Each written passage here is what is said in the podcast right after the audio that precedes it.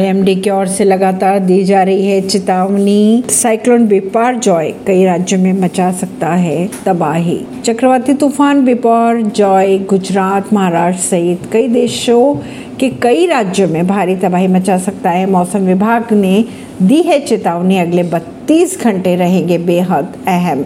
देश के तटीय इलाकों में चक्रवाती तूफ़ान बिपरजॉय का खतरा मंडराने लगा है और मौसम विभाग ने अगले 32 घंटों के लिए अलर्ट जारी कर दिया है।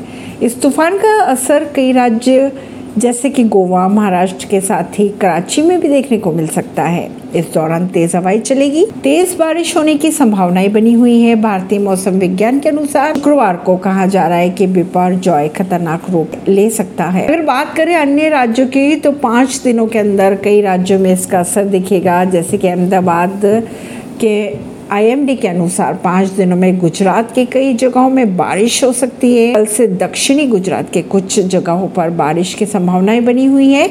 मछुआरों के लिए भी अलर्ट जारी कर दिया गया है। हवा की गति की अगर बात की जाए तो 35 से 45 किलोमीटर प्रति घंटा रहेगी। 11 जून के बाद हवा की गति में वृद्धि देखी जाएगी तटों के लिए चेतावनी जारी कर दी गई है। प्रभात पोरबंदरों से अभी 830 किलोमीटर दूरी पर है। ऐसी ही खबरों को जानने के लिए जुड़े रहिए जनता से रिश्ता पॉडकास्ट से। प्रवीण सिंह नई दिल्ली से